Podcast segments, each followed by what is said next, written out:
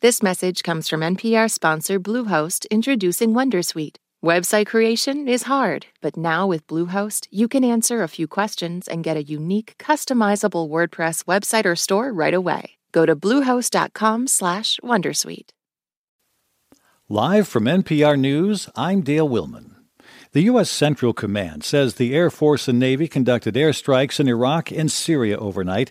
As NPR's Quil Lawrence reports, the military action came in response to a drone strike last Sunday in Jordan that killed three U.S. Army reservists and wounded dozens of other people. CENTCOM said more than 125 airstrikes hit 85 targets in Iraq and Syria, destroying facilities and munitions that belong to Iran's Revolutionary Guard Corps' Quds Force and their allied militias. U.S. officials suggested more airstrikes and other actions will come later. The attack on the U.S. base in Jordan was the deadliest for U.S. troops in the Middle East for at least a decade. President Biden had promised retaliation, though he's made clear he does not want Israel's war with Hamas, an Iranian ally, to spark a regional conflict. These airstrikes came just hours after Biden and the First Lady attended a ceremony at Dover Air Force Base in Delaware to bear witness as the bodies of the three fallen soldiers arrived home. Quil Lawrence, NPR News. Much of Southern California is preparing for a major rainstorm that officials say could rival the damage left behind by Pacific Hurricane Hilary last August. Los Angeles Mayor Karen Bass is advising residents to get everything they need ahead of time and to stay off the roads while it's raining. And I am confident we will weather this storm because once again the city is preparing. We are informing and we have confidence that Angelenos will come together and take common sense precautions. The storm is expected to hit on Sunday, just days after a similar storm hit the same region. The United Nations top court will hear a case about Russia falsely using genocide law to justify invading Ukraine nearly two years ago.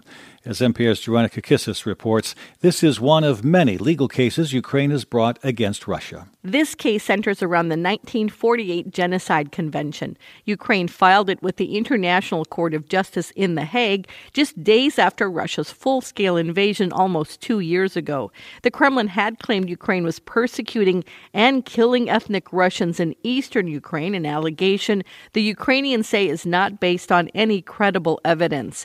Instead, Ukraine argues Russians concocted allegations of genocide to justify their invasion on February 24, 2022. Earlier this week, the court ruled that Russia failed to protect the Ukrainian language in schools in occupied Crimea in Ukraine's south. Joanna Kakissis, NPR News, Kyiv.